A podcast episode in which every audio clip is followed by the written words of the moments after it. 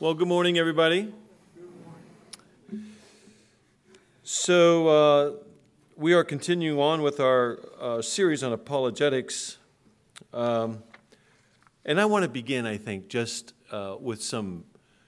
I, I, told you I belong to a couple of uh, philosopher groups on Facebook, and probably most of them have their college degree, a number of masters, there are quite a few PhDs. So um, people will post on this group things like, uh, I mean, more complex things than this, but this is the one I'm going to take from this morning. Um, why don't you believe in religion again exactly? And so there were 393 responses about why they don't believe. Um, and so I, I want to read some of these to you so you get a sense of what's going on largely uh, in the world and probably particularly in the academy, the academy, uh, you know, the university and places like that. Uh, so here are just a few responses I want to read to you. Uh, religion was never meant to be enforced if you think any religion is being enforced, blame the enforcer, not the religion. Religion doesn't set out to be mis misleading or destructive. All religions teach good, but ultimately it's what you as an individual take out of it. Um, and so that's, that's a lengthy uh, uh, comment. Here's another person. As an agnostic, my answer would be a complicated one. First, I don't really believe that God needs to be the kind of entity described by any organized religion. I even suspect that such an entity might wonder what right, what right humans have to attribute any sort of status to such a being in the first place. Second, I have never felt a connection with God even when I attended religious services. Because of this, I don't think that it makes any difference to God if I'm religious or not. I don't think that it is a test because there are numerous ways that people could live meaningful lives and contribute to society in other ways. So I guess in essence, that's the purpose of religion to this person. So, um, so uh, only the preachers retain power and the devotees have no freedom to do their daily life. So I didn't know if you knew that about yourself, but that's what I'm trying to do to you. Um, Religion ideally serves several functions. It gives meaning and purpose to life, reinforces social unity and stability, serves as an agent of social control, promotes psychological and physical well being, and may motivate people to work for positive social change. So, a lot of those things are true, but there's a missing component there. Maybe you can figure out what that might be. Um, so, let me see. I believe there is religion, I simply don't agree with it. Religion is the opiate of the masses, so said Karl Marx. Uh, because it's unfounded, manipulative BS, I could give you a list, but it's long and dependent on each cult, uh, which are many. And so this person here obviously has, you know, uh, a kind of a, a jaundiced view of the faith. And so most of the comments are, are like that in terms of why they don't believe in religion or follow religion anymore. I won't take up um, too much more of your time on that, but what I'm trying to do is raise your awareness that this is these kind, this kind of thinking, these kinds of thoughts are prevalent. They're ubiquitous. They're all over the place in the culture today. What, what's that? Why do you belong to it? Because I want to see how people are thinking. I want to understand. So I look at it as a missionary.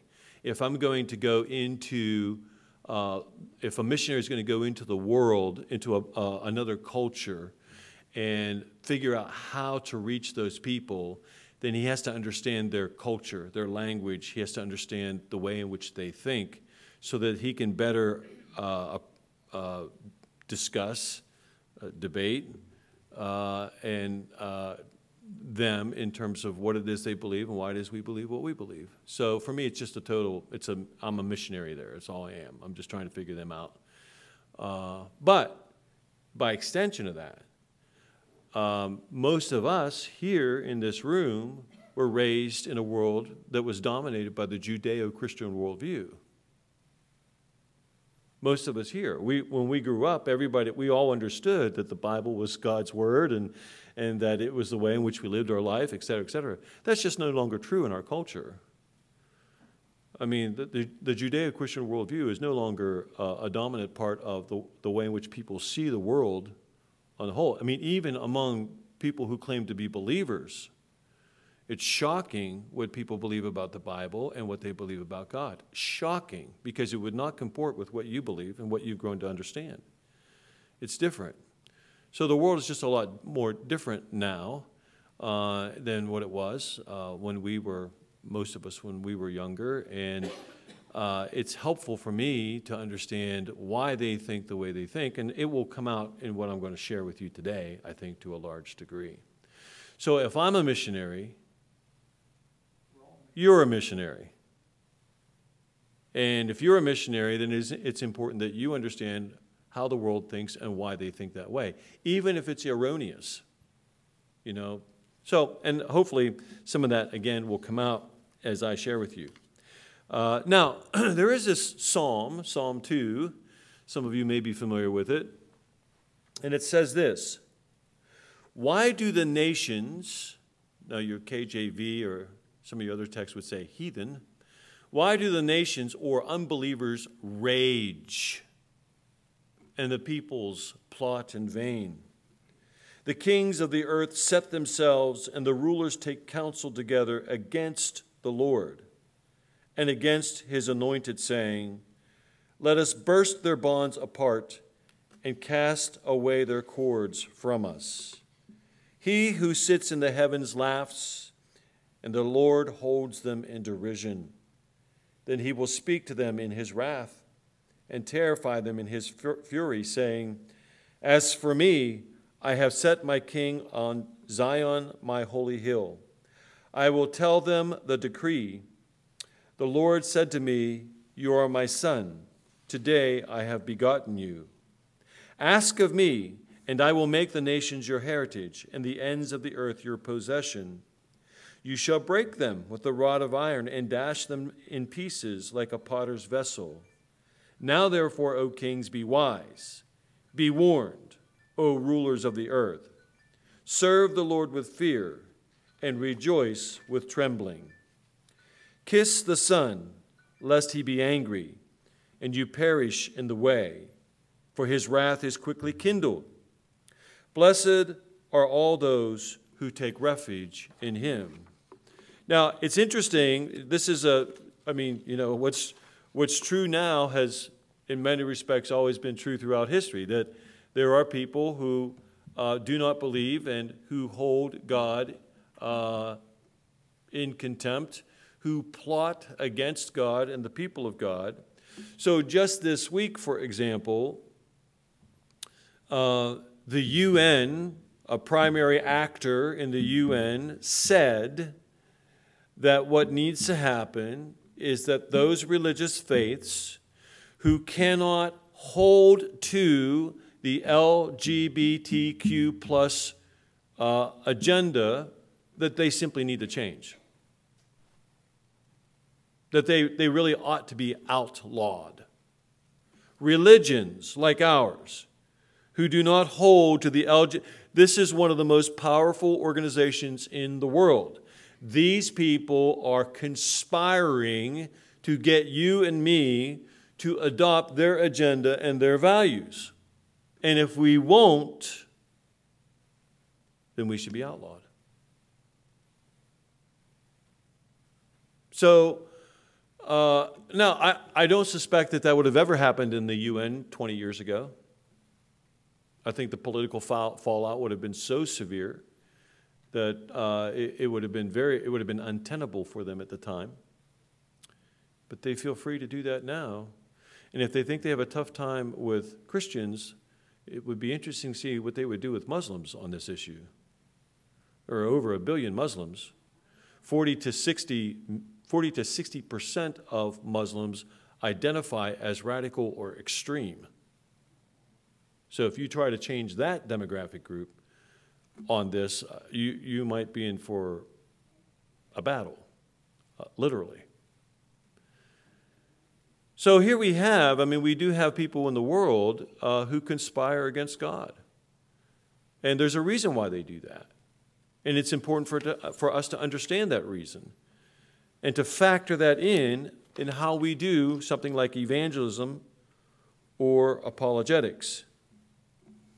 Now, I think that there is an there is an operating premise regarding evangelism and apologetics that all of us should be aware of. There's an operating premise regarding evangelism and apologetics that all of us should be aware of. In other words, I think most of us take one of these three. People who willfully do not believe in the existence of God and the work of Jesus Christ, there are three reasons. There might be more, but I've identified three. Number one, the reason why they do not believe in the existence of God or the work of Jesus Christ is because they were afforded lousy Christian examples. And this, this, this premise here has been, has been dominant throughout the church for decades now. That the reason why people don't believe is because of the lousy example pastors, laity, churches as, as denominations, et cetera, have presented to the world. And so we haven't given them enough that's, that's, uh, um, that's uh, what's the word I'm looking for? Attractive enough that, that they would consider changing the way in which they believe and the way in which they live. So, somebody once said something like this I hear what you are trying to say to me, but your actions speak so loudly that what I see prevents me from hearing what you are trying to say. Does this make sense to you? Now, I need to be intellectually honest and say this is true. That there are too many of us that, that say one thing but do another, and the doing of what we do drowns out what it is we're trying to say. So we need to do better. And so, uh, one of the great passages of Scripture that I gave to all of us numerous times, and, and so I'll share it again, is, uh, is uh, the fruit of the Spirit. And so we read in Galatians, for example, this really iconic passage where the Apostle Paul says, Now the works of the flesh are evident sexual immorality, impurity, sensuality, idolatry, sorcery, enmity, strife, jealousy, fits of anger, rivalries, dissensions, divisions, envy, drunkenness, orgies, and things like these. Now, I don't suspect that many people here have been uh, in drunken orgies or anything in recent times, but I do think that what they do see, a lot of them are things that we say, attitudes that we have, how we treat other people. Those things speak very loudly. But the fruit of the Spirit is love, joy, peace, patience, kindness, goodness, faithfulness, gentleness, self control. Against such things there is no law, and those who belong to Christ Jesus have crucified the flesh with its passions and desires. And so, taking the last portion of that text and applying it to the previous text I read, we crucify sexual immorality. We crucify impurity. We crucify sensuality and idolatry and sorcery. We crucify enmity, strife, jealousy, fits of anger. We crucify rivalries, dissensions, and divisions. We crucify envy, drunkenness, orgies, and things like this. And we replace those things with love, joy, peace, patience, kindness, goodness, faithfulness, gentleness, self control. We live our lives. So, a while back, I encouraged all of you to get some kind of a plaque that have the fruits of the Spirit and to maybe put it in a prominent place in your house. And I would suggest this that if you haven't done that, that you do that And I have one at home that I'm trying to find the right place for it. I have a couple that I, I'm, I want to put up, but, but one of them I want to put right beside the door as I walk out. And I want to say to myself that before I leave and walk out that door, I, I touch it. I just touch it and say, I want to take this with me. So that 10 years from now, I've worn some of the paint or it looks a little dirty on part of that plaque because I've touched it so much because I want to take that with me and live my life in that way. I really think that if we as believers live our lives according to the fruit of the Spirit and we crucify those inner desires that we have, that we, we give those people who do not believe much more encouragement to believe, and we give those critics who want to be critical of how we believe and how we act much less ammunition to aim at us. And so our lives act then as an apologetic on behalf of the Christian faith. Number two, in terms of the premise that we have when it comes to why people either do not believe in God or they do not believe in the, in the purpose and the work of Jesus Christ. Number two, they have not had the right information about God and Christ explained to them properly. So they either haven't gotten the information from someone that they should have gotten the information from, or the information that they are getting isn't, isn't right.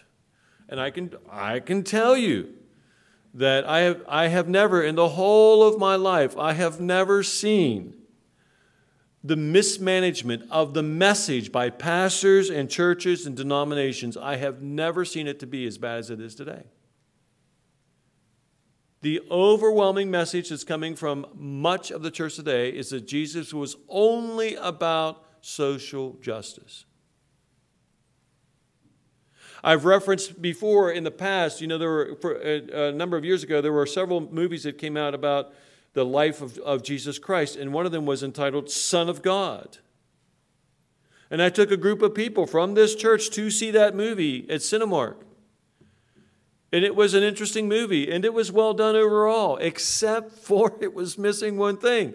That throughout the whole course of the movie, there wasn't anything in that movie about how Jesus died for our sins because of our rebellious nature.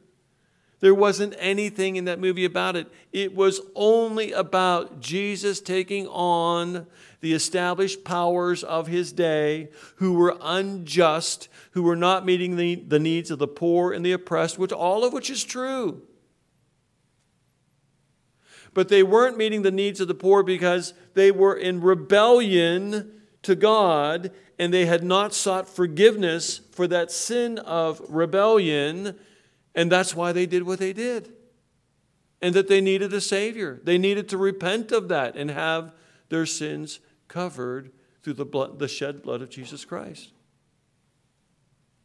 Which is why I have spent, I bet, the last seven or eight years really focusing on biblical teaching, orthodox teaching, moving us back to the established and historic foundations of the Christian faith. I've had, I can't tell you how many people who have come to this church. Some of them are here, some of them have moved on to other places who have said to me, I never heard this in my church before.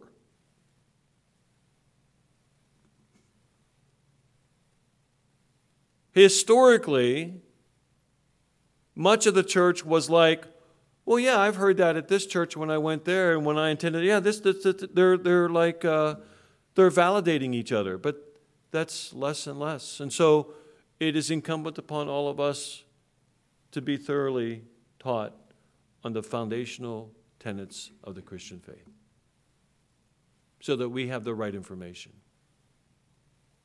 And if we have an opportunity to share, what we share is orthodox and true and right and compelling.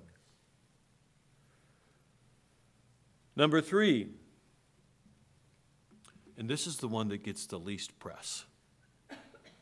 This is the one that churches don't want to talk about anymore. There are people who will not believe in the existence of God or the purpose and work of Jesus Christ because they prefer their rebellion. To follow Jesus means to come under the lordship of Christ, and they like their rebellion too much.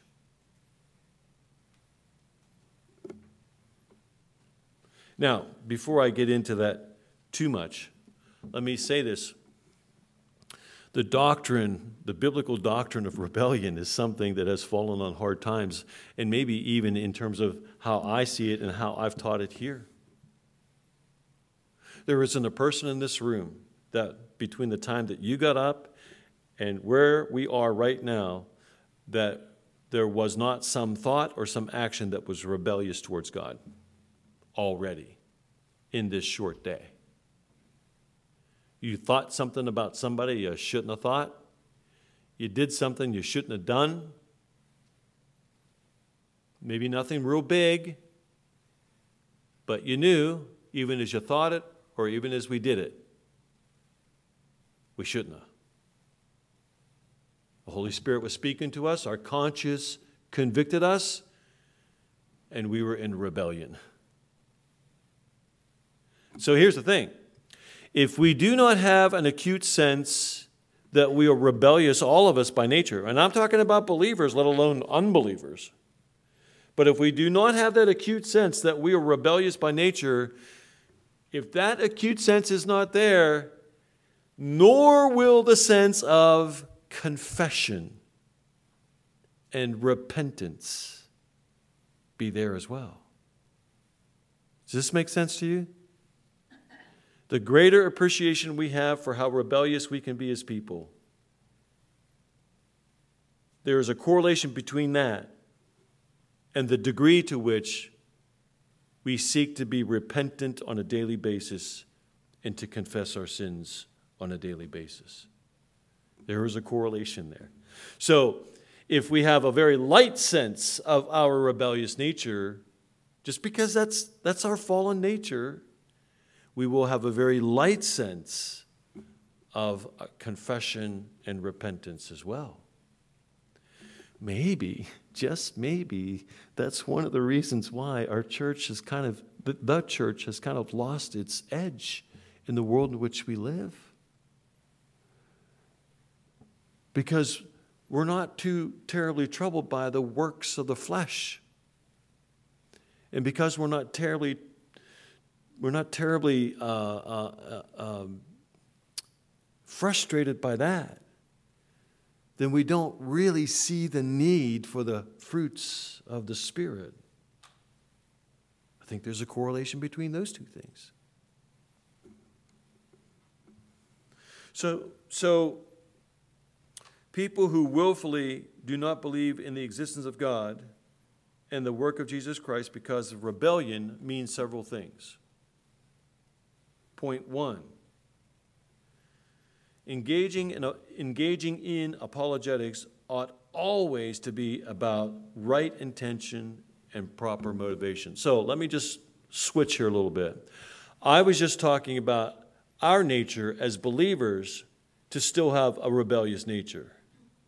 There are people in the world who are not believers, and they are not believers because they enjoy their rebellion.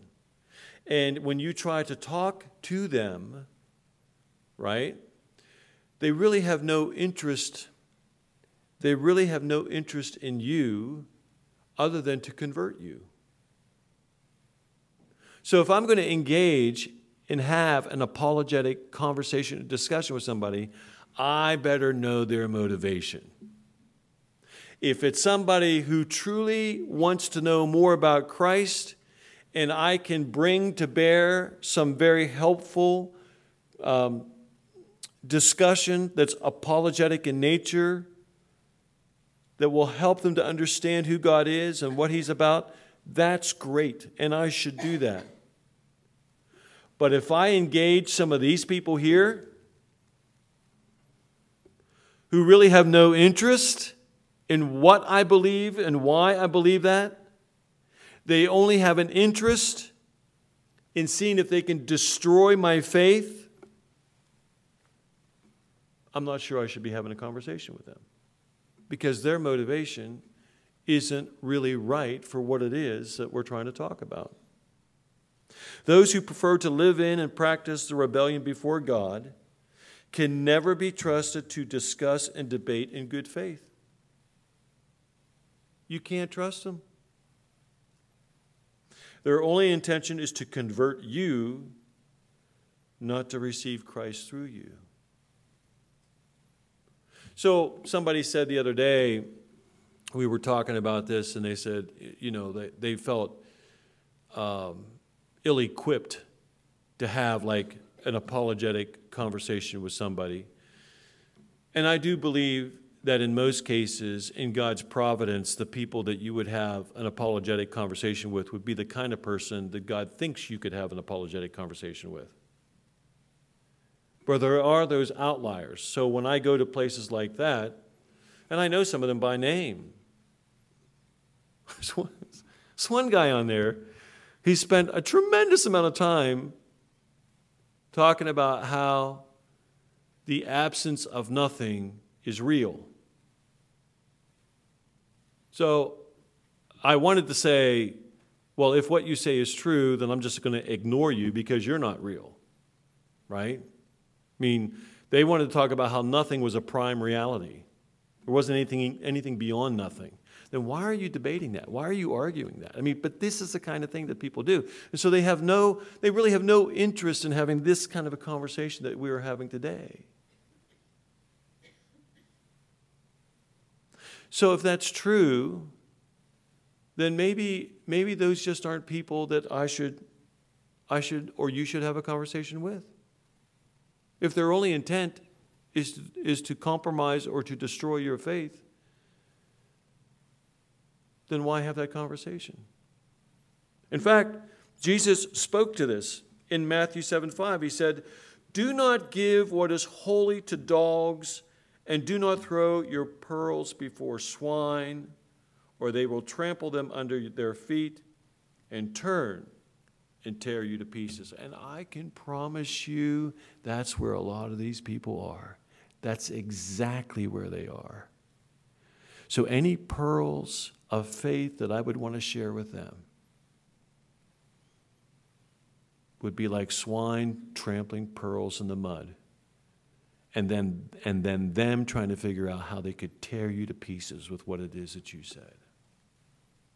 There are those people. And right now, they are beyond redemption because they will not come to terms with their rebellion.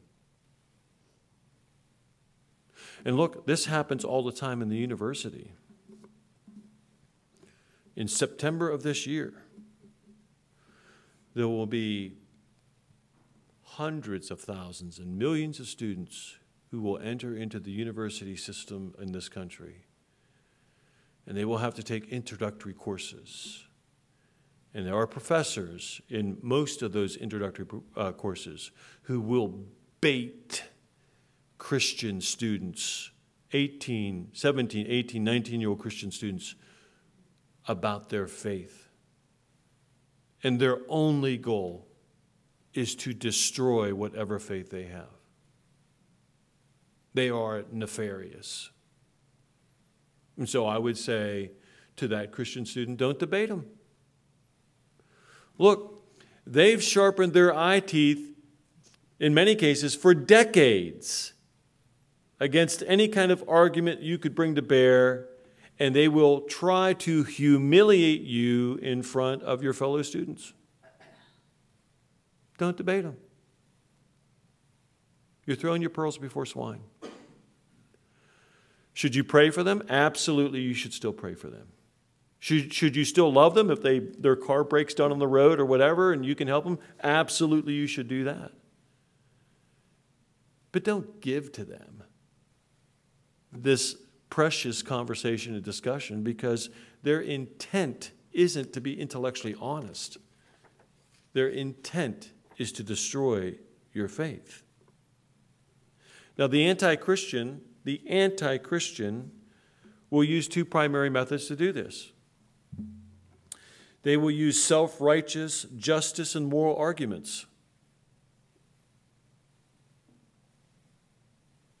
So, that self righteously, they will say, well, you know, how can you claim to do this, believe this when you do that, or the church does this, or God doesn't do this, or God does, and they're very, very self righteous about it. Or they will use logical syllogisms related to the existence and nature of God. So, syllogism is a premise. And from that premise, you have several kind of truth statements that you want to make, and it's designed to get you to a- arrive at a certain conclusion that they want. So, if you're a student in that class, they will, they will say, well, what, a, they will give you a premise, and you say, well, yeah, I think I can agree with that. And then they will give you several statements after that to lead you logically to the conclusion that they want you to arrive at so that you indict yourself, or so you think. So it's like this. There was a, a Greek philosopher who lived about a hundred so years after Plato, several hundred years before Christ. His name was Epicurus. This is the type of syllogism that they'll use in class. Is God willing to prevent evil but not able? Then he is not omnipotent. Is he able but not willing? Then he's malevolent. Is he both able and willing? Then whence cometh evil? Is he neither able nor willing? Then why call him God?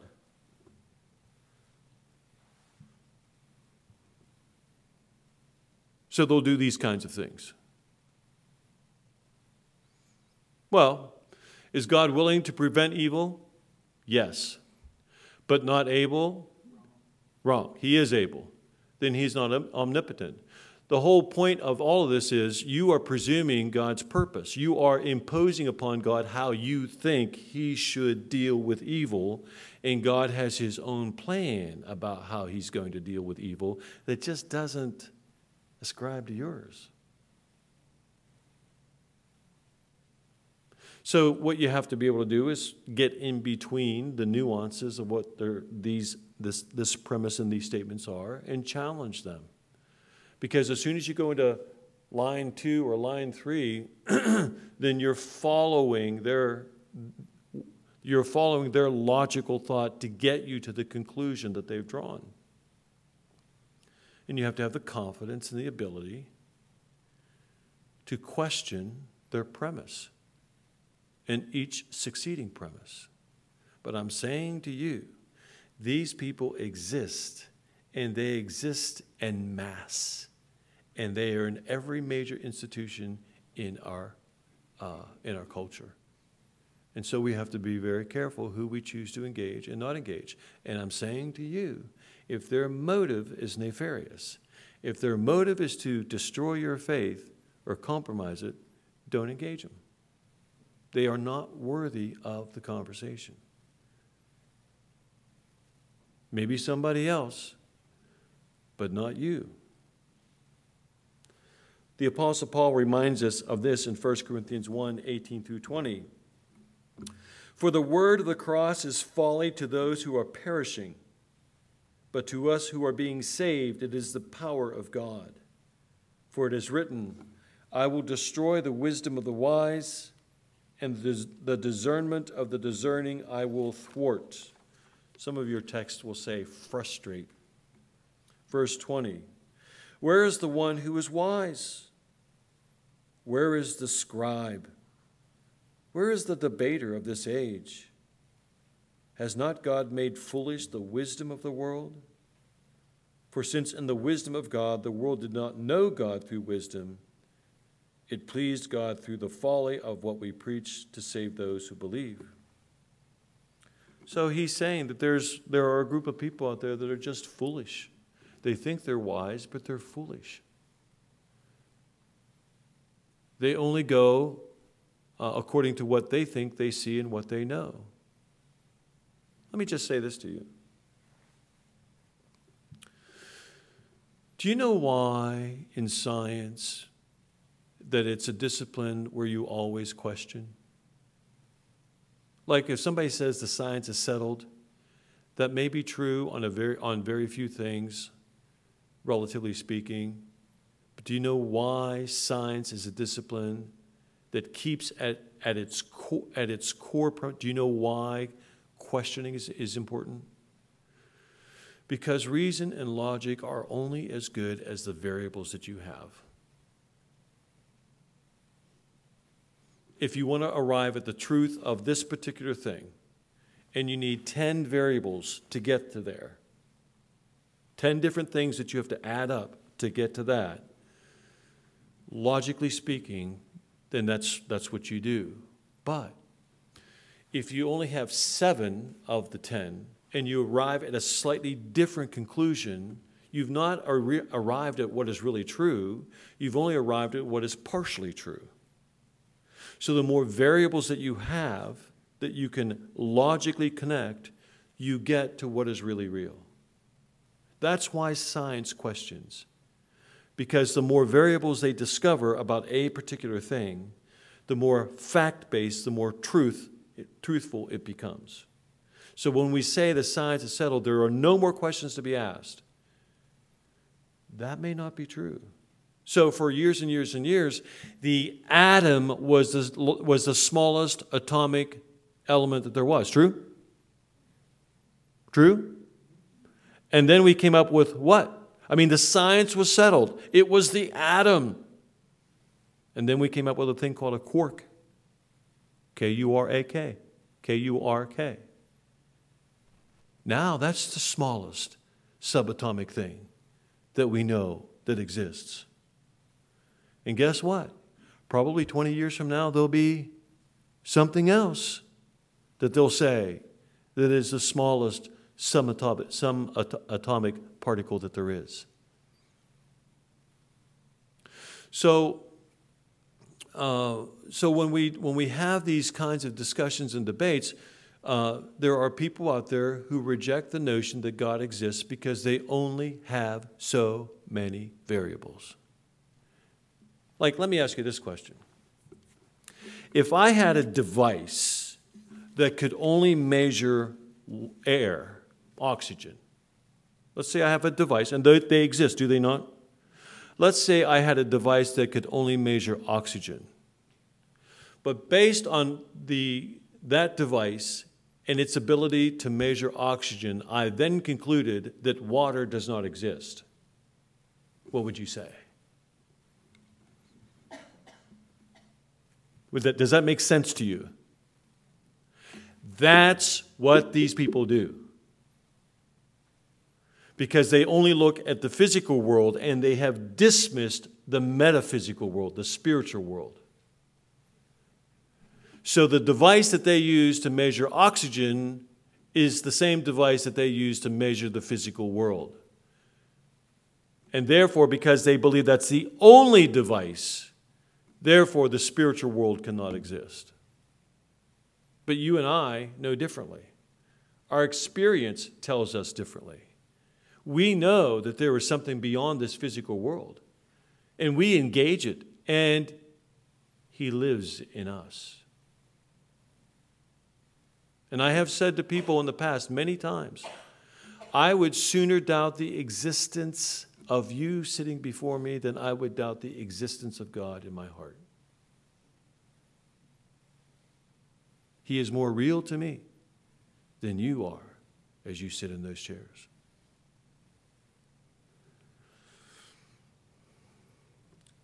So, I want to come up to point number two then. The percentage of unbelievers who prefer their rebellion rather than submitting to Christ is far higher than what is taught. Um, Christians give too much of the benefit of the doubt in other words, there's really a much bigger, sizable group of people out there who don't believe in the existence of God or the purpose and work of Jesus Christ simply because the rebellion is more important to them. Point number three rebellion is a foundational and primary doctrine of the Christian faith and must be factored in any evangelism and apologetic endeavors. And so I want to spend a few minutes on the doctrine of rebellion and I want you to understand biblically how we've gotten here. So it's a bit of a biblical survey. There's more that could be said, but I think this will be enough to get the point across. So, as a matter of principle or enumo, the Apostle Paul, citing Psalm 14:3 and Psalm 53, 1 through 3, the Apostle Paul in Romans 3, 9 through 18 says this. What are we then? Are we Jews any better off? Not at all. For we have already charged that all, both Jews and Greeks, are under sin. As it is written, none is righteous, no, not one. No one understands, no one seeks for God. All have turned aside. Together they have become worthless. No one does good, not even one. There is no fear of God before their eyes. So, as a matter of principle, this is true. That doesn't mean that we don't do good, but all of our good is tainted by sin. So, this is a, a, a text that would speak towards what is called original sin that we are born broken, we are born depraved. Doesn't mean that we are like a, a serial killer, it just means that anything that we do that we think is good is still so it, it, it's like uh, it's like uh, the you know Isaiah you know uh, for all of our sin is as filthy rags. Uh, all I mean all of our goodness all uh, not sin but all of our goodness is like filthy rags. It's still very tainted. So we think it's not that bad but in comparison to the holiness of God the, the scripture tells us it's horrific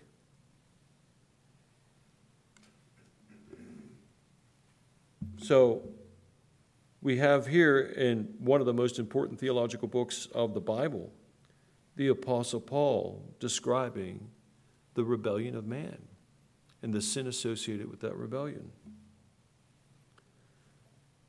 Now, that happened, this rebellion has a source, it has an origin, and that origin parallels in other words, our rebellious nature parallels the rebellious nature of our ancient enemy, Satan.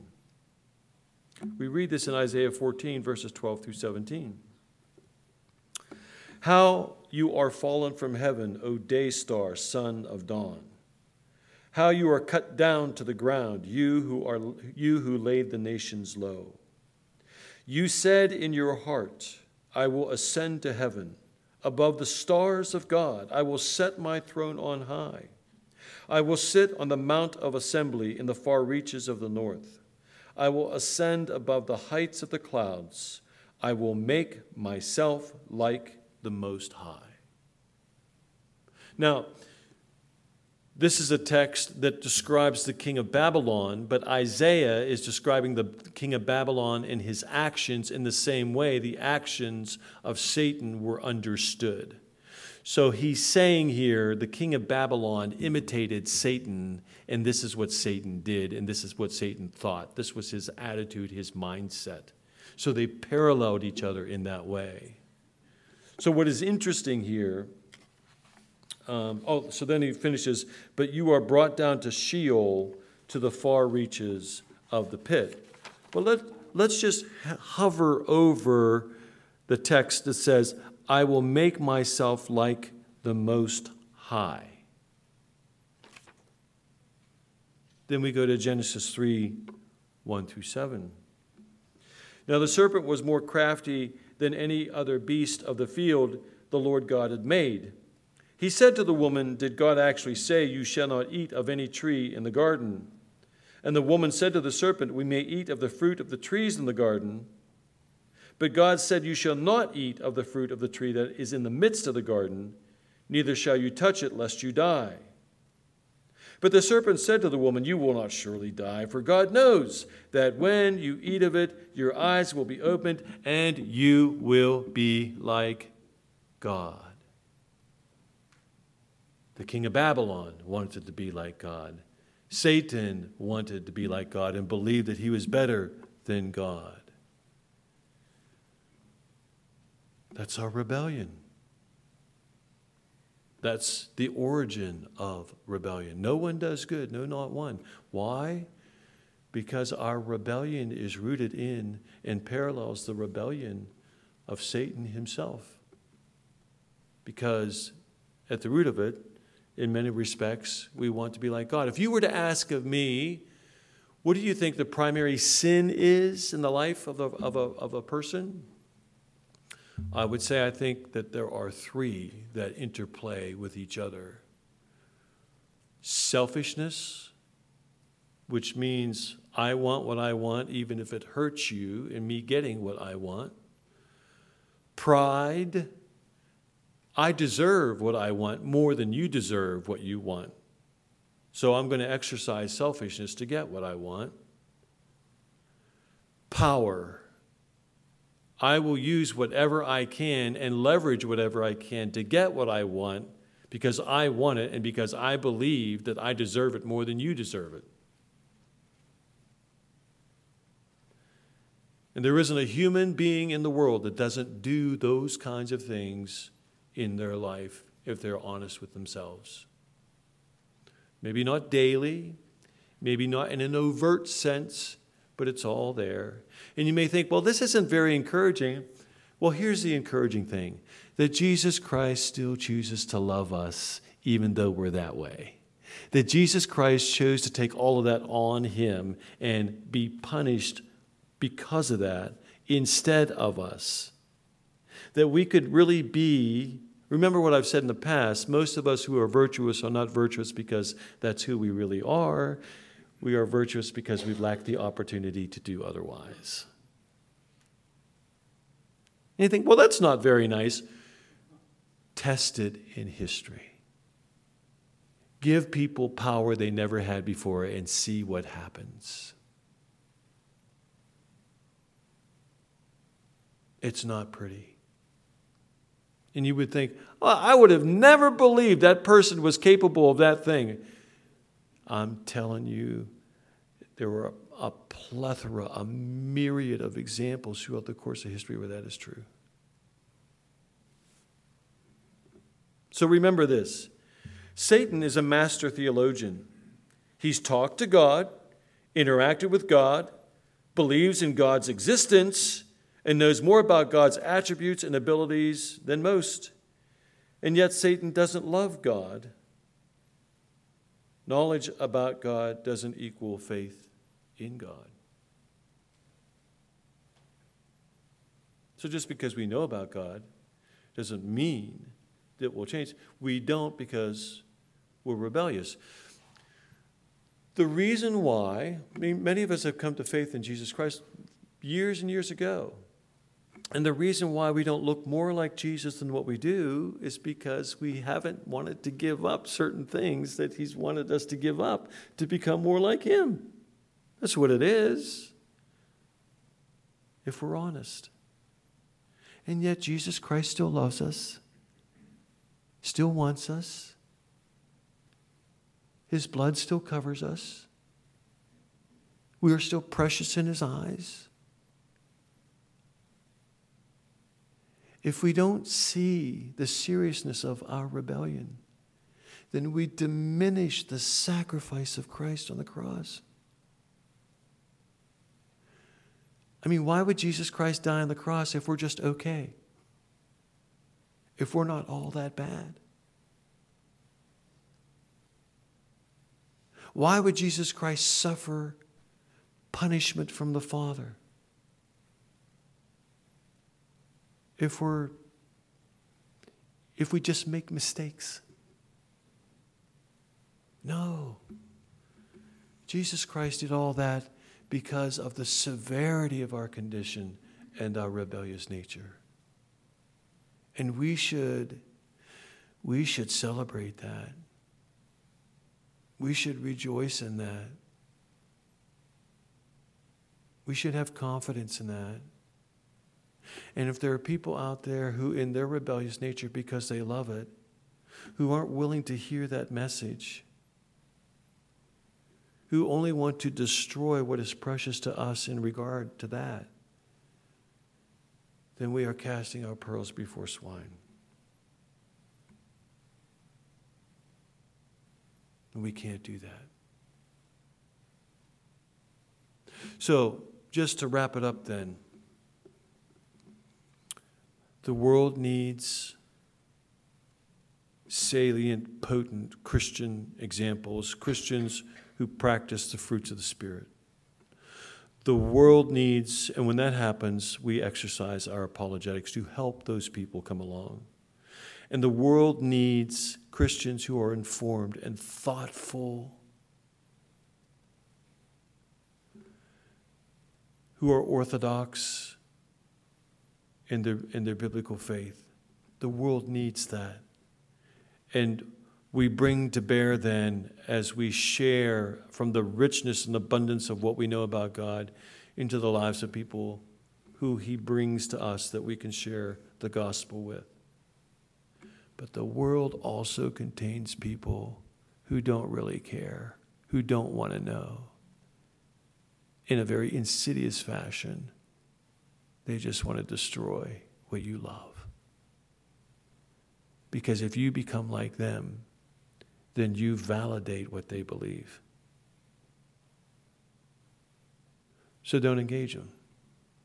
Hold on to your pearls and only give them to people that really want to know.